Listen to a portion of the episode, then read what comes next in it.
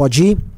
Boa noite, meus queridos amigos. Tá com pouca gente, sim, senhor Vitor Sono, porque eu não tava falando, tava aqui parado. Mas vamos melhorar o título aí.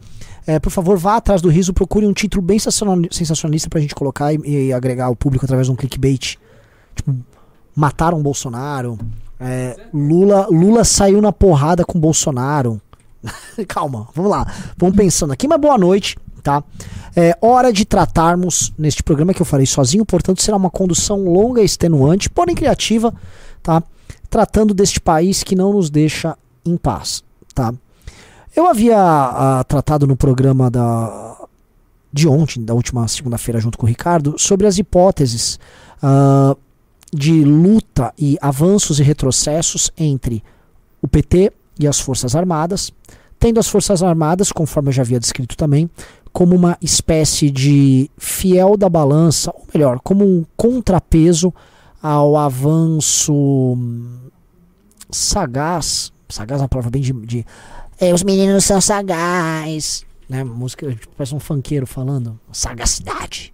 Mas assim, um avanço malandro, um avanço esperto que o PT faz dentro das instituições por conta da sua volúpia hegemônica. O PT ele tem essa volúpia, o bolsonarismo tinha essa volúpia, o PT sabe ser mais sofisticado, ainda que tosco nessa volúpia, o Bolsonaro ele entrega a volúpia toda. O Bolsonaro é aquele cara, por falar sobre volúpia de poder, a diferença do PT e do Bolsonaro, é, o, o PT é aquele cara que tá vestido de canastrão, sabe? Aquele cara que você vê que tá vestido assim, eu sou um pegador há anos 70, camisa aberta com aquela gola de palhaço, três correntão peito cabeludo, aquela palitadinha no dente, aquele bigodinho de safado, e aí, e aí, e aí minha princesa. Esse é o PT.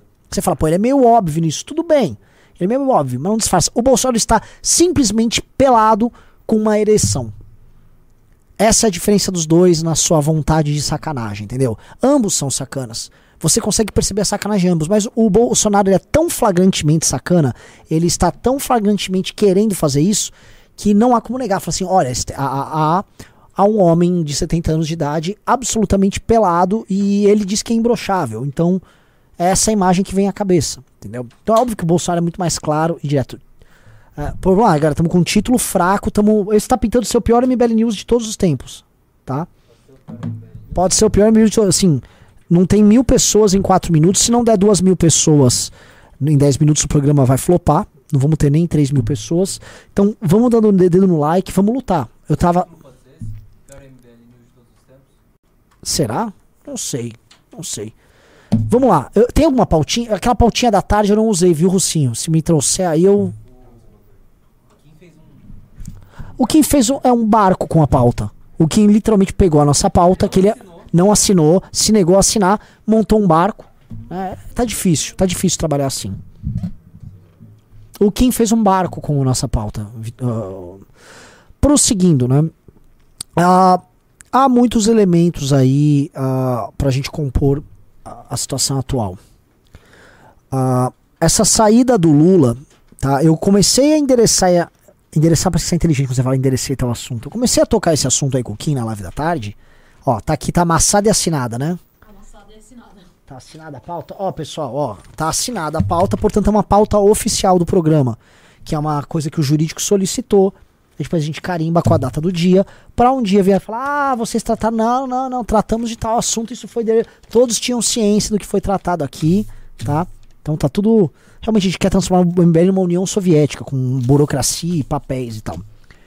Enfim. Uh, eu queria tratar disso, do, do dessa, dessa união, desse uso com a América Latina, com os países de terceiro mundo que o Lula quer fazer, mas especialmente essa união regional. Uh, quero tratar do uso do BNDES para isso e quero tratar isso em termos geopolíticos, tá? A gente vem conversando com algumas com alguns especialistas, o próprio Renato Batista conversa bastante, né? E há uma tentativa nem um pouco velada de retirar dos Estados Unidos a prerrogativa de exportação de inflação. Porque veja, quando você negocia a principal commodity global, que é petróleo, em dólar, você faz que o mundo todo tenha que ter reservas de dólar e que dólar circule no mundo inteiro. Mas esse dólar que vai estar circulando, é, ele acaba sendo tunado pela, pelo crescimento econômico dos demais países que estão usando o dólar. Então, se a China está crescendo e ela está usando o dólar para comprar petróleo, porque dólar tem que ser, petróleo tem que ser negociado em dólar, ela no fim do dia está usando a moeda dos Estados Unidos. Os Estados Unidos ele pode aumentar a emissão dela e ter inflação, ele joga inflação para os adversários políticos dele, essa é a verdade, e fica tudo bem. Foi, é, foi uma das formas que os Estados Unidos garantiu a hegemonia deles. Isso também acontece no comércio internacional e até na, na obtenção de reservas internacionais. Toda vez que você vai fazer uma negociação, quem trabalha com câmbio internacional, quem trabalha com exportação, sabe. Você vende em dólar, você compra em dólar. São poucos os países que você usa outras moedas, né? especialmente nos países menores. Então o que, que eles estão fazendo? Eles estão tentando retirar dos uh, Estados Unidos esta prerrogativa. Então a China, por exemplo, fez uma parceria aí uh, envolvendo a moeda dela e o peso argentino. Então ela acaba tirando a Argentina, que não é a menor economia do mundo, né? Ela tem alguma relevância dessa esfera. O Brasil aparentemente vai fazer isso em termos regionais. Então essa ideia de criar uma política monetária comum, não necessariamente uma moeda, na região, é, acoplando esses demais países ao Brasil, coloca o Brasil como um player regional e um player regional em uma espécie de, não digo sublevação, que é um termo muito exagerado, mas com certa rebeldia aos ditames clássicos do uso do dólar. Isso é o que estavam comentando, tá? Eu não tenho opinião para dar sobre isso, porque é, assim como tudo pode vir como uma ideia politicamente até interessante e se transformar aqui no Brasil simplesmente em mais uma crise econômica, porque os países podem ser irresponsáveis. Na prática, o Brasil pode estar jogando a inflação dele para os outros países, não o contrário. Né? Então, não acho que é, necessariamente seja a melhor das situações. Vamos mudar o título. Ó, oh, galera, tá horrível esse título, Totô. 1.300 pessoas em 8 minutos. É o pior MBL News da história. Oficial. Oficial, é o pior MBL News da história. Não, ninguém não deu like, não tem nem mil likes na live. Tá. Título bombástico. Aqui não aconteceu nada bombástico. Título bombástico. Não, não, não. Vamos lá, precisamos de um título. Uh, por favor, Jennifer, vá lá no Riso e consiga um título. Então vá naquela sala, obtenha um título e volte com um título. Você tem que voltar com um título. A Jennifer às vezes peça uma água, peça uma câmera nova. Jennifer, volte com um título novo urgente, tá? Fábio Cavalcante disse, calma, meu amor. Não tem calma aqui não, cara. Eu tenho que manter a pose de minha fama de mal. Quem foi... Não, essa já a gente já usou várias vezes. Vamos ver, tem quantas pessoas aí. Por enquanto, quase 1.400 pessoas na live. Um, um, fracasso total aqui. Prosseguindo, meus amigos. O... Num cenário desses, né, aquela tese que eu estava colocando, que o PT procuraria externamente as forças para, seu, para fazer seu enfrentamento internamente, ela começa a ganhar sentido. Porque eu volto a falar, o PT, apesar de ter atingido o governo federal, ele está numa posição hipossuficiente na Câmara dos Deputados, no Senado, na maior parte dos governos, no, não nos grandes empresários, mas no grande empresariado, nas Forças Armadas, nas forças policiais em metade da população brasileira, e não qualquer metade, é a metade justamente economicamente ativa, que são os brasileiros que trabalham e produzem. Estas pessoas repudiam o PT veementemente, igual a outra metade repudia o Bolsonaro. Então o PT não está na posição, numa posição confortável, muito pelo contrário, o PT está numa posição muito difícil. E o PT está precisando tomar medidas extremamente ousadas para garantir a manutenção do projeto político de poder dele, tá? Então conversando com a galera, que é uma coisa que eu quero muito trazer ali pro clube. Aliás, já entrou duas pessoas no clube, vamos lá, vamos bater a meta de 15 agora à noite, senão eu vou ficar choroso. Mas conversando com a galera interna, o que nos parece é que em condições normais de temperatura e pressão, o PT vai ter apenas um governo muito ruim, e havendo um governo muito ruim, o PT vai passar dificuldades e pode ter problema para reeleger um sucessor. É sabido que o Lula não pretende ir para a reeleição, que o Lula está cansado, o Lula quer ficar com o colchão malhado dele, pegando a Janja, que não é exatamente uma novinha, mas é uma moça mais nova do que ele. Às vezes o cara quer só curtir a grana dele, o Lula é um homem muito rico, tem grandes amigos ricos. Lula o Lula não vai padecer de, de nenhum problema, vai poder curtir a vida dele tranquilamente. Então ele né, não quer outro mandato. Só que o sucessor dele ganha. Ora, em condições normais de temperatura e pressão, o Partido dos Trabalhadores uh, não vai para uma reeleição fácil. Ponto. É, não concordo com a ideia de que eles, portanto, fariam um governo convencional. Do tipo, passamos quatro anos de anormalidade com o Bolsonaro e agora o Lula vai tornar as coisas calmas. Não. O que o Lula está fazendo é agir de forma ousada, mas muito ousada, tentando enfrentar um desbalanço de poder que eles veem.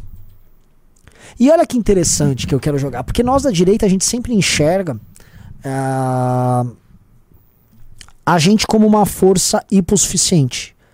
Do tipo, vou, vou, vou fazer o argumento contrário. Ah, nós da direita não temos um nome, por exemplo, no STF, nós não temos força dentro da academia, a imprensa nos vê de forma pejorativa, nós não temos um partido decente constituído, a maior parte dos deputados de direita estão no PL, nós nós não temos figuras de direita, direita, direita ocupando os estados. Nossos deputados são muito ruins. Nós não dispomos de empresários dispostos a gastar muito nas nossas causas. Tudo isso, em grande medida, é verdade. Mas quando você coloca na balança o problema dos dois lados, os dois lados realmente uh, poderiam ficar numa guerra de lamentações para saber quem está numa posição pior. Porque acontece? As Forças Armadas não, não são parte orgânica da direita, mas elas são uma força conservadora e uma força de. de uma força que, que colabora, em certa medida, no enfrentamento ao avanço do PT. Ponto, para ser bem claro aqui. Tá? Então as Forças Armadas não estão com eles, a agricultura não está com a esquerda. A imprensa, logicamente, há uma boa vontade enorme da imprensa com o PT, mas não há, assim, uma submissão total. A submissão total a gente está vendo das páginas de fofoca, que se tornaram uma espécie de imprensa, da Rede Globo de televisão e de alguns jornalistas e articulistas específicos dentro da grande imprensa, mas não é o todo. Galera, estamos a 14, ó, pô, só 1.700 pessoas, não bateu ainda 2.000 pessoas, Tutu. Vamos encerrar o programa. Ninguém quer, Ninguém quer me ver.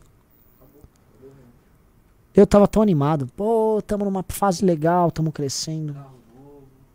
Carro novo, tá dando com o meu carro velho, na verdade, né? É, galera. Bom, mas voltando. Vamos lá, que as pessoas querem ideias, então eu vou entregar hoje o seguinte: já que o programa tá sem audiência, não vai chegar nem a 3 mil pessoas, vocês não estão dando like, ninguém tá comprando curso, eu simplesmente vou desatinar, ficar falando e vamos ver como é que vai ser. Tá? Do Moro?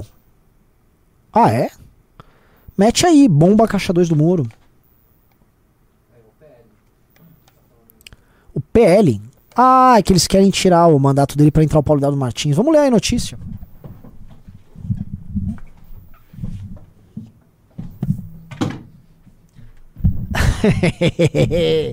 Partido de Bolsonaro, PL tenta cassação de Moro na Justiça Eleitoral. Para o partido, o, juiz, o ex-juiz teria cometido abuso de poder econômico. Vamos lá. O Partido Liberal, legenda do Bolsonaro, entrou com uma ação contra o ex-juiz e senador Sérgio Moro. Ah, coloca. Tá dando leitura ali na tela? Chame o Vitor Sono porque ele consegue botar o contrário. Ah, de acordo com a sigla, o ex-juiz teria cometido abuso de poder econômico e se beneficiado do Caixa 2 nas eleições de 22. Diante das alegações, o PL pede a cassação de Moro. A ação foi protocolada no TRE, não, não, não, do Paraná, em 23 de novembro e tramitava sob sigilo até decisão do desembargador Mário Elton. Para o PL, a desistência de Moro da candidatura à presidência da República e migração do Podemos para a União se tratou de estratagema pernicioso para driblar a legislação eleitoral que limita os gastos de cada campanha. Interessante o ponto. A ação calcula que, somados os gastos de pré-campanha à presidência e na campanha ao Senado, Moro teria gasto no mínimo 6,7 milhões. O limite, porém, seria de 4,4 milhões. O partido ainda alega que há indícios de corrupção e contesta exigência de pagamento de salários e contratação de empresas de amigos. Nossos caras foram para cima mesmo do Sérgio Moro, hein? O PL está pedindo a cadeira do Moro, chamando o Moro de corrupto. Desconhecimento. Procurado pelo Metrópolis, a assessoria de Moro encaminhou nota em que nada ter conhecimento da ação. É, e meus suplentes ainda aguardamos ser notificados pela Justiça Eleitoral, afirma. Só isso? Ou não? É, daquilo que vi para a imprensa, porém, percebe tratar-se de uma ação feita em parceria pelo PL, PR Podemos, ou seja, entre o segundo e terceiro colocados derrotados, atendendo aos interesses de uma nova eleição e do PT, por desespero dos perdedores e de quem teme nosso mandato. O Metrópolis tentou contato com o PL para comentar a ação, porém não teve retorno até a publicação dessa matéria. Bom, enfim, aí é o posicionamento inteiro do Moro não me interessa porque ele é muito chato, né? É, o lance é o seguinte disso aqui, tá? O Moro, que ganhou uma eleição traindo o Podemos, e ele foi, assim, de uma perfídia que eu nunca vi, tá? A trai... Em termos políticos, a traição do Moro ao Podemos, a Adelaide, ao Rene, ao Daniel José, nem tanto a nós, muito mais a eles, corresponde a, sei lá, você é casado e aí a tua esposa te trai com teu pai. Pior, te trai com a tua mãe. É esse o nível, tá? O Moro, ele é um dos caras mais sujos em termos políticos que existem no Brasil. É difícil encontrar alguém mais sujo que o Sérgio Moro nesse ponto. É, é, é baixo, é vil, tá? Ele não tem... É, o que ele fez, eu não encontro paralelo com outro político que tenha agido de forma tão suja. Tá? É que assim, o humorista, aquele cara que fica na rede social defendendo o Moro com o Mzinho, que é pouca gente, mas existe. Esse cara, ele acha assim, tudo é válido. O Moro pode fazer todo mundo de gato e sapato, trair, enganar, mentir, fingir, porque vive o Moro. Ah, o Moro é meu herói. Entendi. Então, se o seu herói pode agir de forma absolutamente imoral e descartar as pessoas como seres, né, como qualquer coisa, como um cadáver, como um bicho morto, né? Por que, que ele não faria com você ou com as causas que ele supostamente acredita, né? Mas aí, né, isso é tema para outro é, outro tema, né? Ó, já tem umas moristas aqui, a Nick Miriam falou, Renan, pare com essa tara com o Moro, já é ridículo, sim. Né, para minha tara, não é minha tara. O problema do Moro é o seguinte: o Moro traiu todas essas pessoas para ir puxar saco do Bolsonaro, aí tá aí o partido do Bolsonaro tentando derrubar ele, chamando ele de corrupto, né? No mínimo irônico. Eu não acho que ele vai perder mandato nenhum, tá? Eu não acho. Até porque essa manobra aí dele, enfim, é, é complicada, assim, de, de se virar uma tese. Mas ele tá aí, tá sendo difamado, tá sendo atacado por justamente aquelas pessoas que ele se aliou. Né? Vamos lá. Uh, prosseguindo. O nosso o, nosso pauteiro aqui, né? Eu estava tratando aquele tema da internacionalização, eu vou comentar. Lula quer internacionalizar o conflito com o exército. Há dois dias Lula esteve em Roraima acompanhando. Ah, mas eu já tratei desse tema do, do Roraima. Deixa eu falar um negócio, Jennifer. Pede pro, pro Riso levantar aí alguns reacts, porque ficou foi legal de fazer esse react aqui do Moro. Vamos pegar temas que estão quentes pra gente poder reagir. Tá?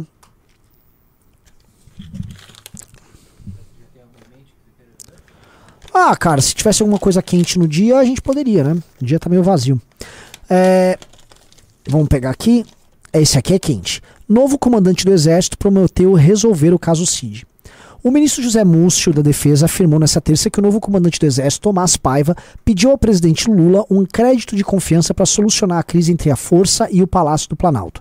Nesse contexto, segundo o ministro, Tomás pediu para tomar a frente nas discussões com o Exército sobre a situação do tenente-coronel Mauro Cid, ajudante de ordens de, do ex-presidente Jair Bolsonaro, investigado pela PF por transações suspeitas em favor da família do mandatário, vulgo rachadinha. Estou torcendo para que o general Tomás irá dizer ao presidente que vai fazer aquilo que o presidente deseja que faça. A gente precisa que agora, para que nasça esse clima de confiança de que o outro saiba o que isso vai fazer, é muito importante que essa iniciativa seja do Exército, disse o ministro. Vamos lá, olha só. A defesa está cedendo ali para o Lula.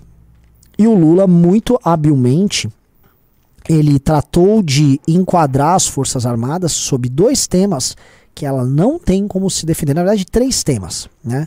Ele está enquadrando no questão do Mauro Cid, que era um ajudante de ordens do Bolsonaro, envolvido no escândalo da rachadinha que vazou na semana passada.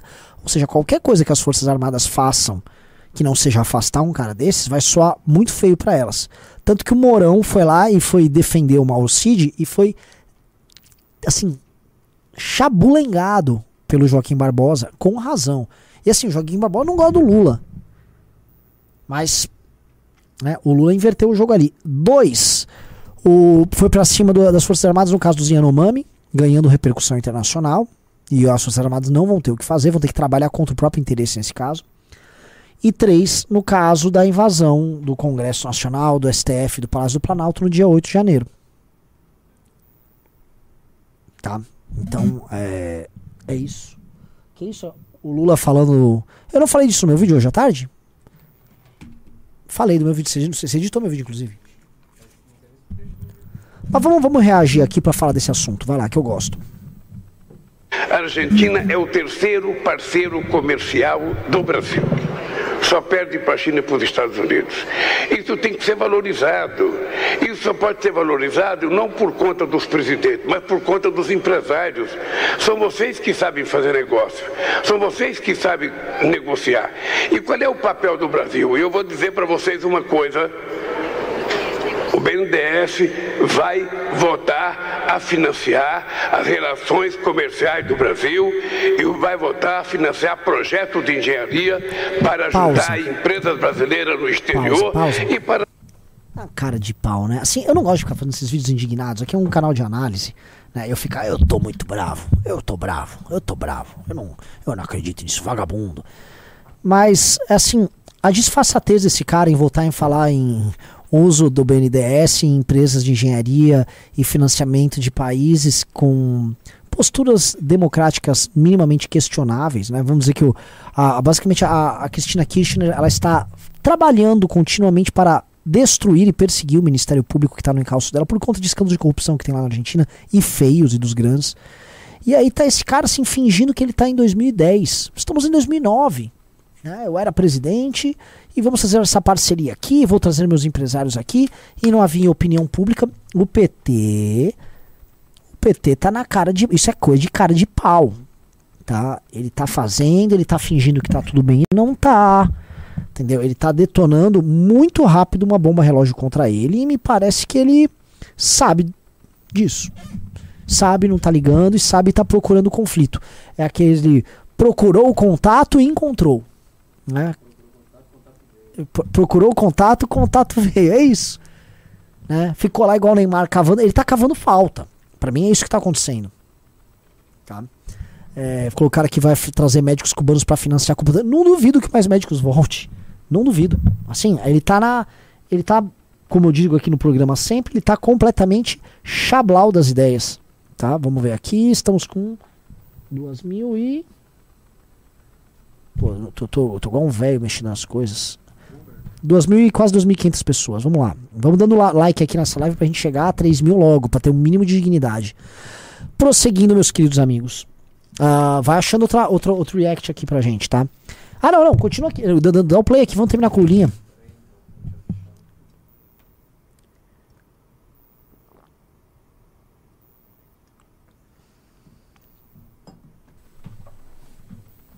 e para ajudar que os países vizinhos possam crescer e até vender o resultado desse enriquecimento para um país como o Brasil.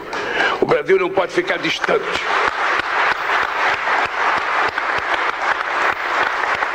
O Brasil não pode se apequenar.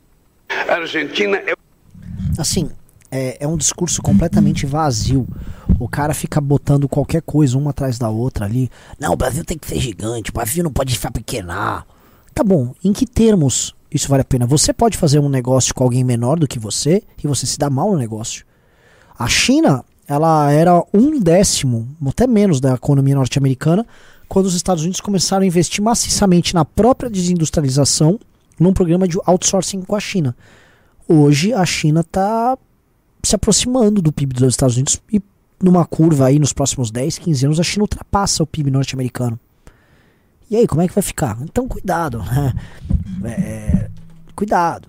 O, o que o Lula está fazendo é o que eu coloquei. Me parece que o Lula está atuando geopoliticamente, junto com os demais nomes dos BRICS, num ataque geopolítico aos Estados Unidos da América, desvinculando do dólar as transações econômicas entre esses países. Me parece tá? E se for este o caso, tá? Vamos ver as implicações disso para o Brasil. Porque os Estados Unidos não costumam dormir no ponto, ainda mais no, no quintal dele. Infelizmente, nós na América Latina não somos apenas um quintalzinho aqui. Tá? É muito triste que a gente não conseguiu se desenvolver. Opa, tem mais? Felipe Moura Brasil aí? Vamos lá, vamos Lula ver. acusou de pura ignorância os brasileiros que o criticam pelo financiamento de engenharia para outros países. Na Argentina, ele também prometeu repetir o modelo para ajudar a construir um gasoduto. Na verdade, porém, a principal crítica ao financiamento de empreiteiros amigos de Lula pelo BNDES para obras em ditaduras e demais países governados por aliados de Lula decorre do oposto da ignorância, que é o conhecimento dos fatos históricos. Cuba e Venezuela deram calote no Brasil e até hoje devem 529 milhões de dólares no total ao BNDES. Ao longo desse processo de quitação, o banco precisou acionar o Fundo de Garantia de Exportação e acabou sendo ressarcido pelo Tesouro Nacional em 855 milhões de dólares. Ou seja, quem pagou pelos calotes dos aliados de Lula foram os contribuintes brasileiros. O prejuízo supera 4 bilhões de reais. Lula vai cobrar nosso dinheiro de volta? O petista faturou alto com a Odebrecht. Por palestras, recebeu quase 2 milhões 850 mil reais entre 2011 e 2014 pelo Instituto recebeu 4 milhões. A Odebrecht ainda fez reformas no sítio de Atibaia, frequentado por Lula. Os fatos históricos são teimosos. Seus registros sobrevivem a processos judiciais, de modo que intimidar os críticos com acusação de pura ignorância é apenas uma tentativa de passar a velha boiada no grito. Pega mal para quem se diz democrata. É, Felipe Moura Brasil, muito bem. Hein? Aliás, deixa eu comentar um negócio, né? É na oposição de verdade que os melhores se destacam. Eu vi o Alexandre Borges hoje no Morning Show. Quem viu? Pelo amor de Deus. Eu vi o. Eu tô vendo a, a condução do Paulo Matias. Fenomenal também. O, o Felipe Moura Brasil tá indo bem demais. Modéstia à parte, o nosso trabalho aqui no MBL, o trabalho de redes nosso, o trabalho parlamentar do Kim, outro nível. O que acontece? Termina, não, não, como não dá para ficar assim, ó, ah, puxa o saco do mito, viva o mito. Aí você vai separando quem é bom e quem é ruim na direita. E é impressionante que, assim, não deu um mês de, de, de governo Lula e você já começa a ver realmente, né? Os bolsonaristas são apenas uns idiotas. Eles são apenas uns panacas, não, servem para nada. Citar aqui o William Vac, William Vac é outro. É que eu não vou enquadrar o William Vac como um cara advindo do campo da direita. Né? Por mais que ele pareça, às vezes, ter posições mais, ligadas, mais conservadoras, em certa medida. Uh, então, eu não tenho. Eu não. É, é, assim, é, é, de cortar o coração que nos últimos quatro anos, de um Felipe Moura Brasil, um Alexandre Borges, um Paulo Matias, um MBL, um Paulo Cruz, tenham sido atacados, tiveram uma reputação, assim, é, é, enlameada por um bando de idiotas que tomaram o controle de um campo político. Vê se o, o, um bolsonarista conseguiria fazer esse editorial do Felipe Moura Brasil fizesse a pesquisa, tudo certinho. Vai, vamos falar um que trabalhou na CNN. Caio Copano. Olha, presta atenção aqui. O ladrão do Lula, descondenado do Lula, que ele gosta de fazer joguinhos de palavras. Ele vira pra câmera assim, ele tá falando pra uma câmera. Não, porque o descondenado. E tomar banho, sabe? Com um discursinho ruim, texto ruim, Coppola. Coppola, você é ruim de texto, você escreve mal, você é ruim de câmera, você é ruim de debate, você é um fujão, você é um bunda mole. Né? Mas é sempre bom lembrar, nunca o Coppola seria. Quem nasceu para quem nasceu para Caio Coppola nunca será Felipe Moura Brasil, pelo amor de Deus. Né? É... Oi?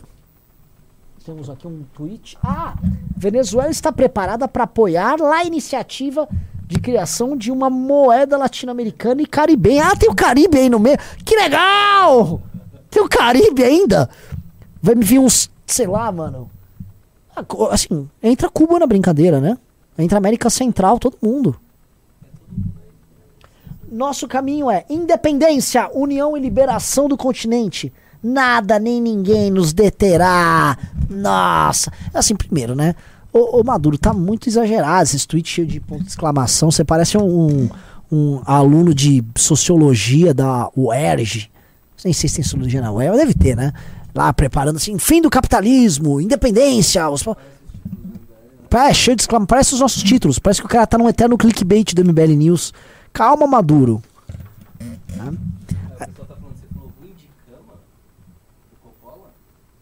Ruim de cama? Não, eu falei ruim de câmera. Ruim de texto. Não, não falei não, você tá louco? Ô, cara, tá achando que eu sou boiola? O Caio Coppola ainda, pô. Acho que eu devo ter falado ruim de câmera, né? É ruim de cama. Oi, e também não, né, pô? Você tá, tá achando o que é de mim, pô? Sou um cara, sou um cara viril. é, o programa ficou bom, eu tava irritado no começo. Mas vamos lá, galera. Dedo no like aí. Pior que vocês estão dando like, já tá com 2 mil likes. Vamos passar de 3 mil. Um cara botou aqui, né? Lá vem as criticazinhas. Yuri Lima falou: Renan, o MBL precisa falar dos Yanomami nas redes sociais. Não a única postagem sobre isso. Vi um outro acusando o MBL de indiferença. Mas indiferença, olha só, galera. Nem ninguém, nem sequer imprensa, nem sequer quem trabalha de forma especializada nisso tinha ciência do que ocorria, tá? Ninguém tinha ciência. Esse não era nem de longe um tema foco da nossa atuação, mas nem de longe. Agora, virou, eu lembro que no fim de semana, ah, o que que o Kim estava falando? O Kim estava no fim de semana, assim, basicamente vivendo um pouco. Ele é uma pessoa, ele não precisa, ele já basta ser o deputado mais produtivo do Brasil. Ele pode às vezes ter um fim de semana, ele pode comer um hambúrguer no fim de semana. Ele não precisa agora ele ver os Yanomami. Nem a imprensa, nem os deputados que defendem isso trataram desse assunto durante quatro anos de Bolsonaro. Tá? A gente já tratou, a gente já falou disso aqui em vídeo. O Arthur já gravou vídeo sobre o tema já falamos aqui nas lives, só que a gente quer analisar para além disso. Que houve uma leniência do governo Bolsonaro sobre isso, que houve uma estranha participação do Heleno sobre isso. Sim, inclusive, ó, é uma das pautas que a gente estava tratando aqui. Já para falar que não falou, vamos jogar aqui, ó. Há dois dias Lula esteve em Roraima acompanhado de três deputados estaduais para discutir a crise envolvendo os Yanomamis. Este movimento faz parte de uma tentativa de internacionalizar o conflito entre o governo e as Forças Armadas. Isso ocorre pois o petista foi para o tudo ou nada contra os milicos, mas não possui meios para enfrentá-los. De acordo com as informações exclusivas obtidas por uma fonte em Roraima, a estratégia é tomar o Estado com o argumento de proteger os indígenas dos garimpeiros. Nesse sentido, o governador Antônio Denário, eleito pelo, com apoio do Bolsonaro, deverá mudar para um partido mais próximo da base do presidente Lula. Enquanto isso, o exército vai trocar o comando de Roraima, enquanto os petistas acusam o exército. Não, enquanto isso, o governo vai trocando o comando de Roraima, enquanto os petistas acusam o exército de permitir garimpo ilegal próximo às terras Yanomamis, como foi o caso do general Heleno nesta terça, dia 24. Lula está valorizando a crise dos nativos para continuar pressionando os militares na esperança de que eles recuam. O problema, meus amigos, olha só, como a gente diz aqui. Vocês acham que o PT está preocupado de verdade com os Yanomamis? É impressionante como a histeria faz que, ah, deixa eu correr pra lá. E nem tô falando que não há o problema, tem, aparentemente tem um problema e nós estamos com vocês e com a imprensa descobrindo isso. Tá? O que me assusta, porém, é vocês não verem os interesses disso. Como lembrou essa fonte nossa em Roraima, veja, o Lula viajou com três deputados de lá, que ele já levou para a base dele, e eram deputados que foram eleitos na base bolsonarista.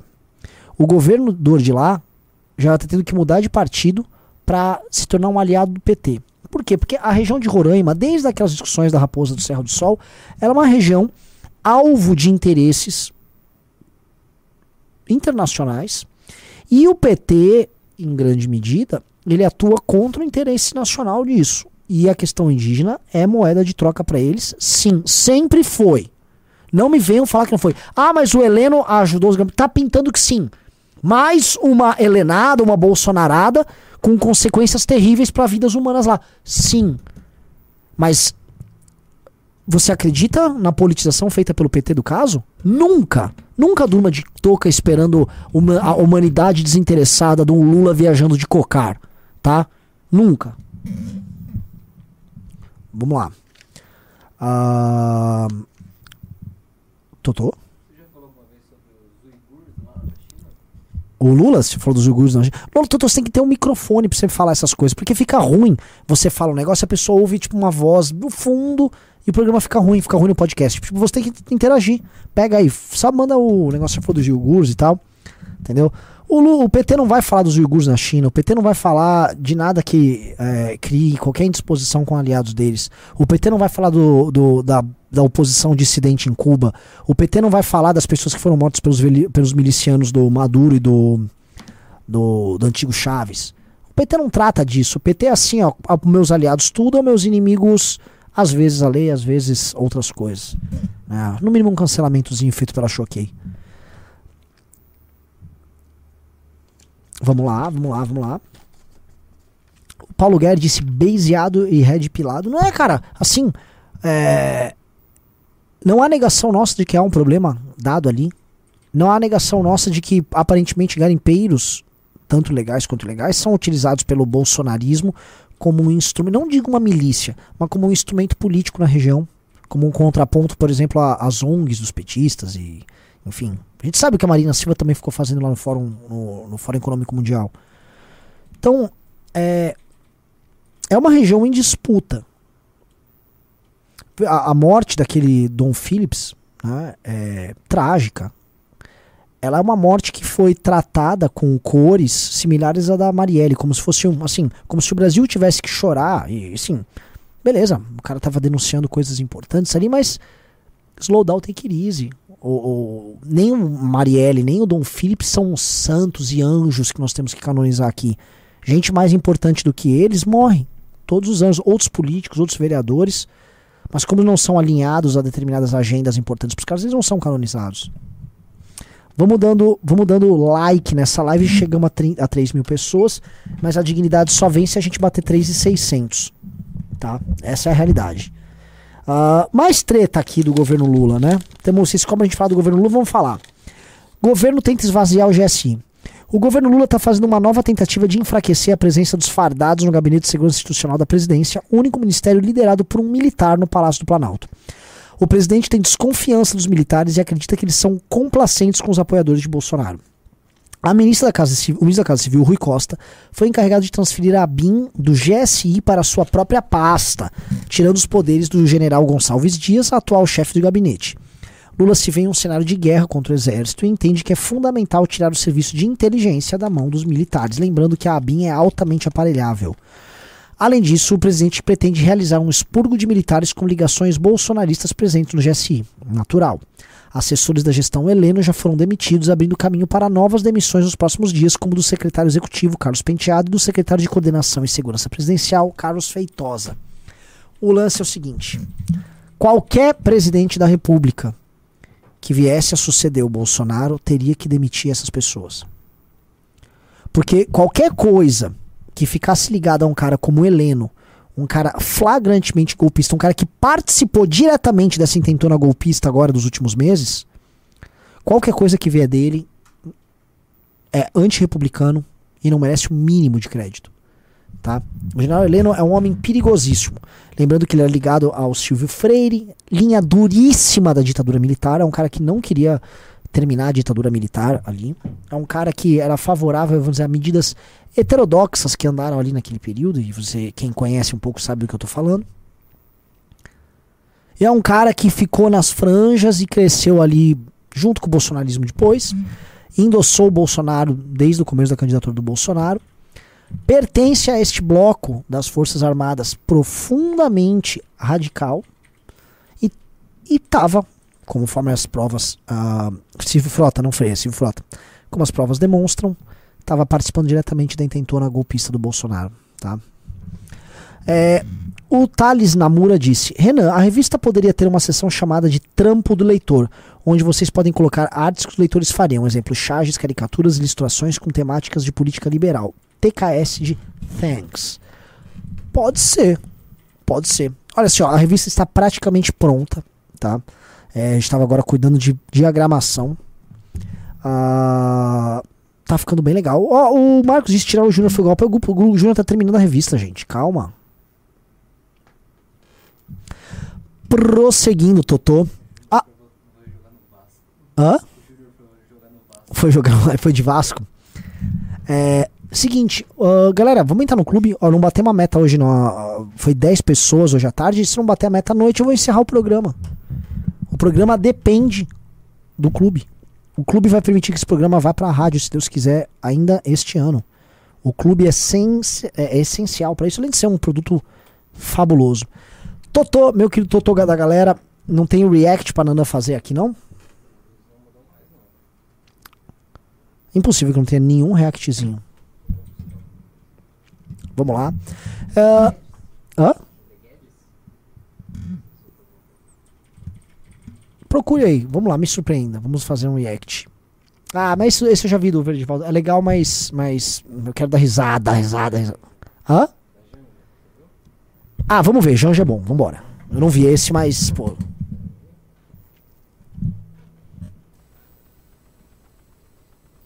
Alckmin, eu preciso de uma ajuda numa questão de vida ou morte. Olha, se eu tivesse dois fígados, eu até que dava um, companheiro Lula. Mas infelizmente eu só tenho um, então não posso ajudar. Mas não tem nada a ver com isso, companheiro Alckmin. É, meu fígado tá perfeito. É, é que eu queria uma ajuda com privada.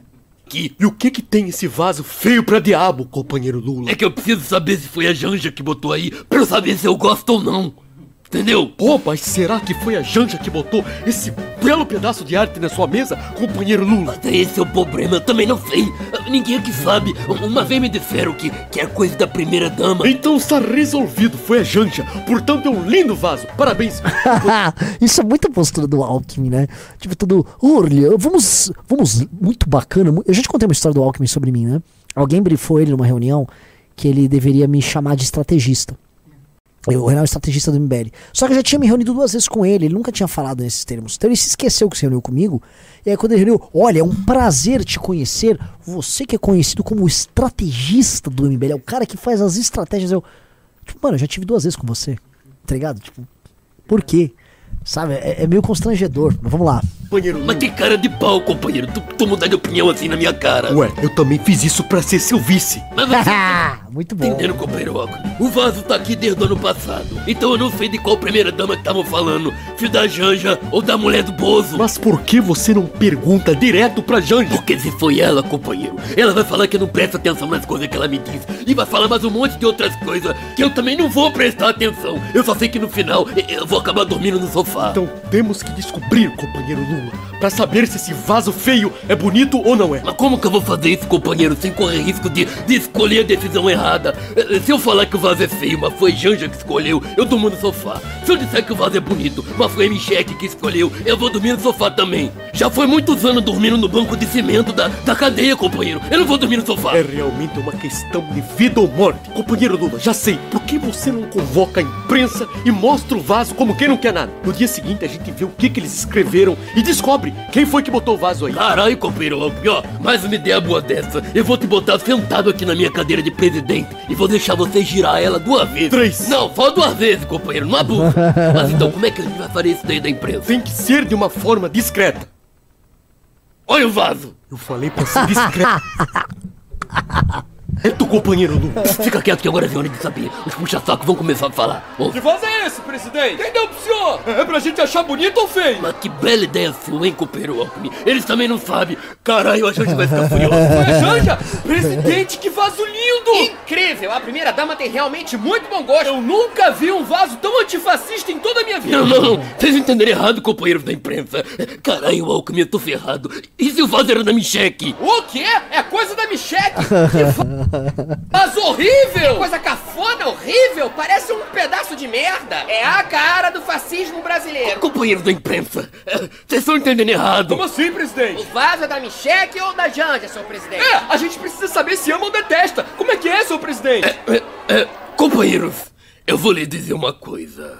Eu sou analfabeto. Minha mãe Completamente aleatório. Ficou. Analfabeta. Este vaso é analfabeto. Tá, mas de quem que é o vaso afinal, seu presidente? É, fala logo, meu cérebro tá fritando aqui! Companheiros, eu não sei. Gostei, mandou logo um clássico. Companheiro Lula, já vi que as coisas não deram muito certo. É. Mas afinal, descobriu de quem era o vaso? Não. Mas como assim? A Janja não falou? Falou. Ela olhou pra mim e disse, Lula. E aí eu parei de prestar atenção, então eu não sei. Mas é fácil, só ver no jornal. Como é que tá o jornal, Cooperol? Não teve jornal hoje. Mas como assim não teve jornal? Os jornalistas entraram em colapso sem conseguir decidir se falavam bem ou mal do vaso, companheiro Lula. Nenhum jornal foi publicado. É a maior crise da imprensa de todos os tempos. Caralho! Ah, que se dane! Eu não leio mesmo! Companheiro, Mano, bom, hein? Muito, muito, muito, muito bom. Muito bom. Muito bom. Muito bom. Muito bom. Eu gostei da, da, própria imprensa do jeito que sobra. Que tá, tá assim. Eu vou ser justo, tá? O Kim também tá reparando nisso. Folha e Estadão estão cumprindo o papel. O UOL tá vexatório. O antagonista fazendo um belo trabalho. O Globo, todas as organizações Globo, do O Globo, a Rede Globo, a Globo News, muito ruim, tá? É Assim, eu dou nota 0 a 10, eu dou nota 1,5 pra Globo. Ah, mas ah, articulistas, né? Essa turma toda, né? esses caras estão muito lulista. Isso em toda a imprensa.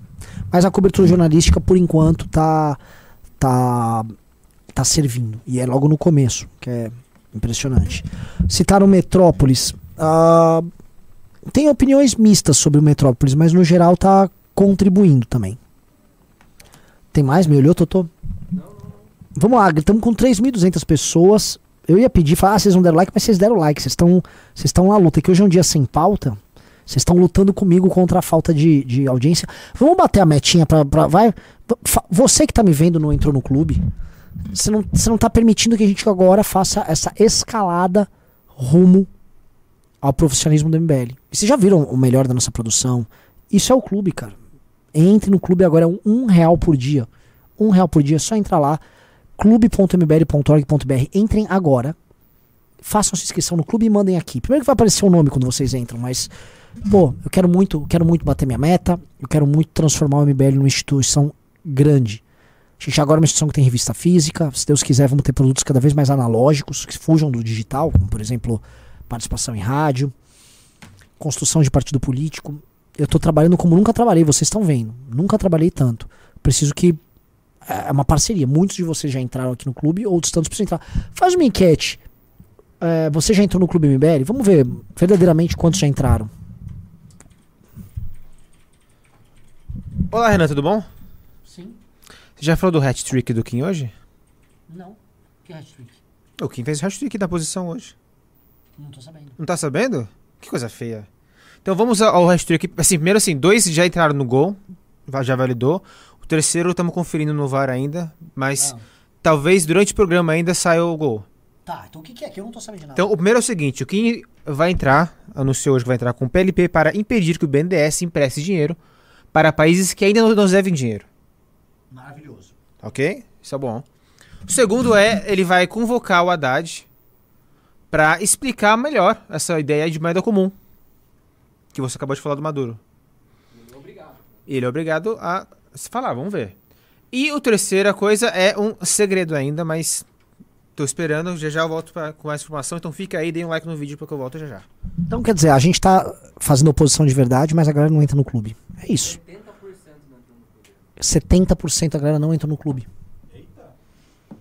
Pe- Vocês eram a minha vanguarda. Vocês eram os meus melhores soldados. Se eu fosse Aquiles, vocês seriam os mirmidões. E vocês aqui me deixaram só. Tá, não sei. Estamos com 7 pessoas da meta de 15, né? Quanto entrou hoje ao todo? Ah, rapidão, rapidão, rapidão. Por favor. Quem está no clube vai receber o terceiro gol do Kim mais cedo, viu? Vai receber antes de todo mundo. Ah, é? Você vai avisar no clube? Já avisei, veio o Ah, tá no clube? Tá, tá no, tá no grupo do clube, não sei se Tá, tá, clube. tá. Vamos ver aqui. Mas não anunciei ainda, hein? Não, não vou anunciar, só vou ver, porque eu quero ficar animado também, né? Aí, aí, ó. É isso aí. Esse aqui? Não, aqui fica, gente. É isso. O pessoal falou Vê, ó. que tá esperando o salário cair. Isso é absurdo.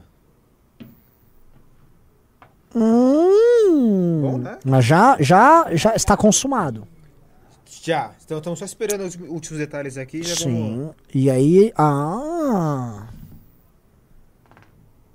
Até que não tá tão ruim hoje. Mas não tá bom. E amanhã é feriado, né? Amanhã a galera vai querer ficar em casa. O pessoal aqui já falou que não vem. Aqui? A galera não vai vir trabalhar? Parece que não. Ah, que legal. Mas o galera do Paraná vai trabalhar. Lógico, é, é, aniversa- é aniversário de São Paulo, não de Curitiba. Eu acho que só quem nasceu em São Paulo. É, quem paga imposto em São Paulo tem direito. Eu acho o seguinte: tinha que todo mundo trabalhar. Eu vou trabalhar amanhã. Você vem pra cá? Óbvio. Mas não vai ter. E aí? Eu venho, eu gravo, e eu faço as lives de casa. Então venho, vamos, nós juntaremos as pessoas aqui para gravar. Fechou? Ou seja, é feriado aqui, nós estamos trabalhando, mas vocês não dão valor, não entra no clube, ah, o público não dá valor. Mais um ó. Mais um oito, faltam sete, sete, sete, tá? Mas assim, impressionante Kim. Aliás, é, posso declarar meu amor pelo Kim Kataguiri? É complicado, né? O Kim é um menino sensacional. Ó, entrou outro, já foi pra nove. É impressionante esse moleque, cara. Impressionante esse moleque. É impressionante como ele. Você vê, hoje eu pedi pra ele fazer a live, ele veio, fez, ele cravou três. Então, É hat-trick, assim, ninguém faz oposição com ele. Hã? É, uma das coisas ele entrou com o Guto. Ele entrou com um. com- é, aquela notificação pra Haddad. É impressionante, cara. O menino trabalha é um talento absurdo num país que não reconhece o talento. É uma coisa. Inclusive no clube, vai sair entrevista dele agora no clube, né? E uma das perguntas é sobre isso. Você tem aí o teaser? Pô, você que editou, Totô. Mas a, a, você tinha mandado pra Luísa.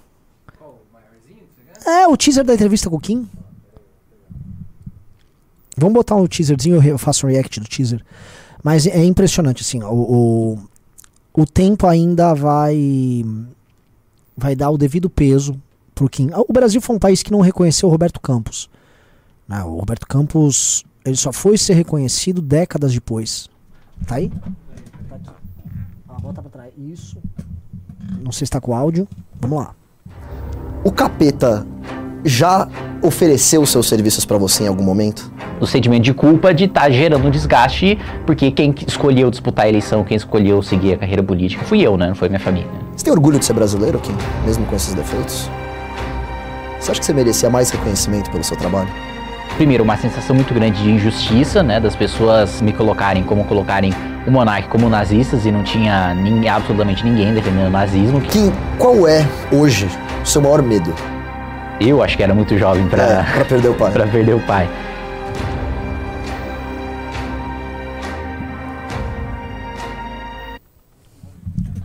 Pois é, pois é. Pois é. Vai estar. a entrevista vai estar lá no clube, tá? Ah, fomos já pra 12 pessoas, pô, obrigado, galera. Vamos entrando, vamos bater a meta aí. Quero ver a Dilma aqui falando da meta. E vamos bater a meta. Ah, uma das sensações que eu tenho, assim, que são muito verdadeiras, é a daquilo que a gente faz ser quixotesco, né? Será aquela luta em glória do Don Quixote que ficava enfrentando moinhos de vento e, portanto, o que você faz ser meio ridículo dentro de uma circunstância em que você não consegue vencer as forças dadas, né? Porque é muito triste. Se forem pegar o histórico daquilo que a gente faz, não tô falando agora só especificamente do Kim, eu sinto todo mundo do MBL. Sabe, a gente lutou demais no impeachment da Dilma, a gente construiu demais, a gente instruiu demais. Lógico que a gente comete erros e todo mundo comete erro no processo, mas a gente fez nosso papel. E aí a gente vê tudo isso ser destruído pelo um, por um Bolsonaro, né? Por uma gente ignorante. E a gente se manteve, cara. E aí eu fico quixotesco porque é, é muito óbvio, nós sobrevivemos, é muito óbvio, nós estamos num processo de crescimento e vocês estão participando disso conosco. Mas quando você olha, praticamente todo mundo teria desistido. Quem daquelas pessoas que tiveram vergonha na cara e enfrentaram o Bolsonaro dentro do campo da direita, quem quem resistiu além da gente? A maior parte, até por ter perdido a eleição, desistiu. Alguns outros se venderam, se venderam assim, ó, de forma humilhante, de ter que ficar compartilhando Nicolas, de ser, puxar saco do Eduardo Bolsonaro. É muito difícil, né? É muito difícil. É muito difícil. É um país muito complicado. E eu volto sempre a falar, é um país que se esforça muito em fazer as pessoas boas desistirem dele. O Brasil luta incessantemente para que você desista dele. Fa pare com isso. Mas, né, é do, é do game, né, é da vida. O Drax falou ali o texto que a Sororema, a Sororema te enviou. Acho que o texto foi pro, pro russo, né? Foi lá pro time da, do clube, porque a gente tem material sobre o clube para soltar. Tá? Quem é reage à fala do vereador de Jataizinho? Quem é vereador de Jataizinho pra eu reagir? Eu não sei o que aconteceu em Jataizinho. É? Eu não sei. Onde fica Jataizinho? A Maria Alice falou, galera, entrem no clube e achei ótimo, super indico. Vale muito a pena.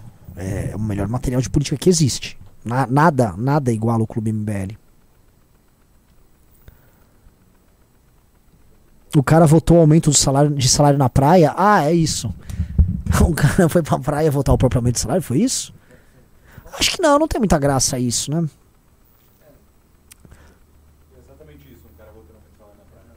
Hum, Vocês estão chocados, galera? Eu acho o seguinte: o cara pode votar é, absurdo onde ele quiser. A maior parte dos absurdos no Brasil são votados dentro dos parlamentos mesmo.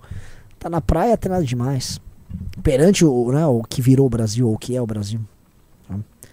Ah, outro, outro ponto que eu gostaria de trazer aqui pra vocês, pra gente debater tá? Ah, o doutor Arthur Rolo tá tudo certo pra gente chamar ele na semana que vem. Tá? Pra gente ter uma live especial falando sobre a prisão do Bolsonaro e a perda de direitos políticos dele. É, eu não tô abordando tudo, eu tô tentando nos programas cada vez mais abordar o Lula e deixar essas confusões com o Bolsonaro, que dão mais audiência, a verdade seja dita, um pouco de lado. Ah, mas os bolsonaristas não param, né? Carluxo e o Kim Paim ficaram nos atacando novamente. Carluxo, sabe, o Kim já te deu uma resposta. Aliás, vocês, espero que vocês tenham feito o corte do Kim hoje, né? E tenham colocado no ar lá no corte do MBL o Kim respondendo o Carluxo, que é matador, mas. Cara, você tem tanta coisa pra se preocupar para além do MBL.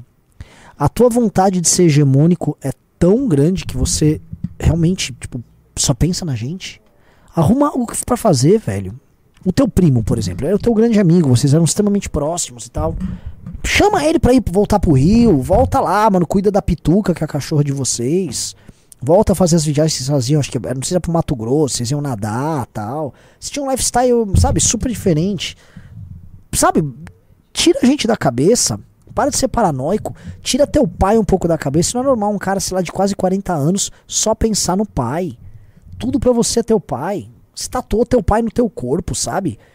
Tipo, uma das coisas que representam a, a ideia própria de maturidade é, em grande medida, você não viver mais assombrado pelo pai.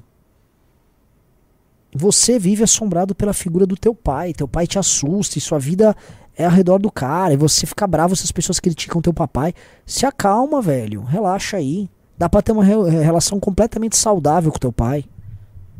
Negócio doentio, meu. Cara, sério, o ca- o cara perturbado. Você tem probleminha, Carluxo. Vai se cuidar, meu velho. Ah, pediu pra eu reagir ao Kim Paim, mas nem sei se tem algum vídeo do Kim Paim bom pra reagir. São uns vídeos horríveis de, sei lá, ele faz uma hora de vídeo cheio de mentira, reagindo de forma burra a uns documentos. Tipo, olha isso aqui, olha isso aqui, esse documento, sabe, os dois documentos tá escrito assim, tipo, abacate. Isso aqui demonstra que a China tá chegando aqui. Vocês sabem como é que funciona eles, os chinesinhos comunistas. Sabe, é só bosta. O Kim Paim, ele ficou assim, Renan, o que você foi fazer nas montanhas Tatra? Eu fui mijar na neve na montanha Tatra. Que tal? Eu perdi meu óculos na montanha. O que, que tem a ver? Parece que estou fazendo coisa de errado. Olha, estava. É, eu desviei o dinheiro e fui pra montanha. O- Na montanha. Eu fui pra montanha desviar o dinheiro num chalé. É, assim, papo de, de- de idiota. Porque é muito legal, parece que assim, é uma montanha secreta. As montanhas Tatra. Ah, isso eu já. já querem ver aqui, Greta? Acho que todo mundo já viu isso, né? Então bota aí, bota aí. Greta, how did you get here today? What was your climate footprint in travelling here? Greta, how do you feel about discussing climate change with the uh, delegates here when they nearly all when nearly all of them take private jets? Do you think at least the fact these delegates take private jets is a bad thing against you know what you believe in? All of this could be done via Zoom, so surely surely you should be encouraging all the delegates here, especially the likes of US Special Envoy John Kerry for climate, uh, Special Envoy for climate change. Surely you should be saying to these people, you should be doing this via Zoom with a much smaller carbon footprint. Surely. Pausa aqui, pausa aqui. Tem gente que tem comentar, ah, ela, ela tem uma risada fofa. Gente, isso aqui é uma menina arrogante. E você vê ali a. Cara de deboche. Mas é um deboche também de alguém que tá muito confiante de que é protegida. Essa menina tem as costas quentes. Como é que uma pessoa completamente burra, e a Greta é burra, pega em qualquer entrevista, qualquer discurso da Greta, não tem pé nem cabeça. É um discurso que as pessoas dão um teleprompter e ela lê. Como é que essa menina é transformada num. Ah, ela acha o seguinte: ela está super protegida, ela pode ficar apontando o dedo e culpando o mundo. Oh, how dare you! Completamente fingida. Então, quando ela encontra o contraditório, o que mais me assusta não é nem ela. Nem ela não saber reagir, mas a tranquilidade com que ela não reage e sabe que não tem consequência para a imagem dela. Tá? Porque assim, eu, se eu fosse, sabe, alvo de uma mãe falei com perguntas que eu não soubesse responder, eu estaria em pânico depois por saber que aquilo que eu tô defendendo, eu virei um péssimo defensor, que saber que para aquilo que eu tô trabalhando, eu falhei. Ela não liga, porque assim, honestamente, ninguém liga se ela foi mal ou não, ela só é um objeto de propaganda, um objeto tosco. Então, o fato dela nem sequer ficar insegura, mostra o quão tranquilo é trabalhar quando você tá dentro da agenda mainstream dessa galera. Ó, entrou mais um, entrou o Bruno, bem-vindo Bruno aí, 14, falta um pra Dilma. Dilma tá no banco de reservas aquecendo aqui. Olha, tô aquecendo aqui. Falta mais um, vamos lá. Falta um, Presas Arcaicas botou a, a bronca. Os pais da Greta estão. Os pais da. A mãe da Greta é perturbada. A mãe da Greta, se não me engano, era uma. Chama. Acho que é Malena, alguma coisa, a mãe da Greta. É, a mãe da Greta é perturbadíssima. Ela era. Não sei se foi do reality show, se foi uma cantora. Tem. Bateu a meta? Dilma Rousseff. Cadê a Dilma? Vamos lá. E todo mundo tem que bater palma. E nós não vamos colocar uma meta, nós vamos deixar uma meta aberta. Quando a gente atingir a meta, nós dobramos a meta. Quando a gente atingir a meta, nós dobramos a meta. E nós. Muito bom, muito bom. Todo mundo palmas aqui nos comentários, tem que ser palma. Todo mundo, bora, bora, bora, bora. Aê! Muito bom, de uma, mano. Isso, ela mesmo.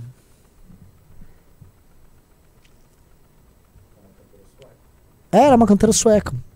Isso deveria, isso deveria me, me tocar bastante, né? Mas ela, ela só é uma idiota, Malena Herman. Perturbada, igual a. Igual a, não só igual a filha, o pai também é perturbado. A galera é muito louca.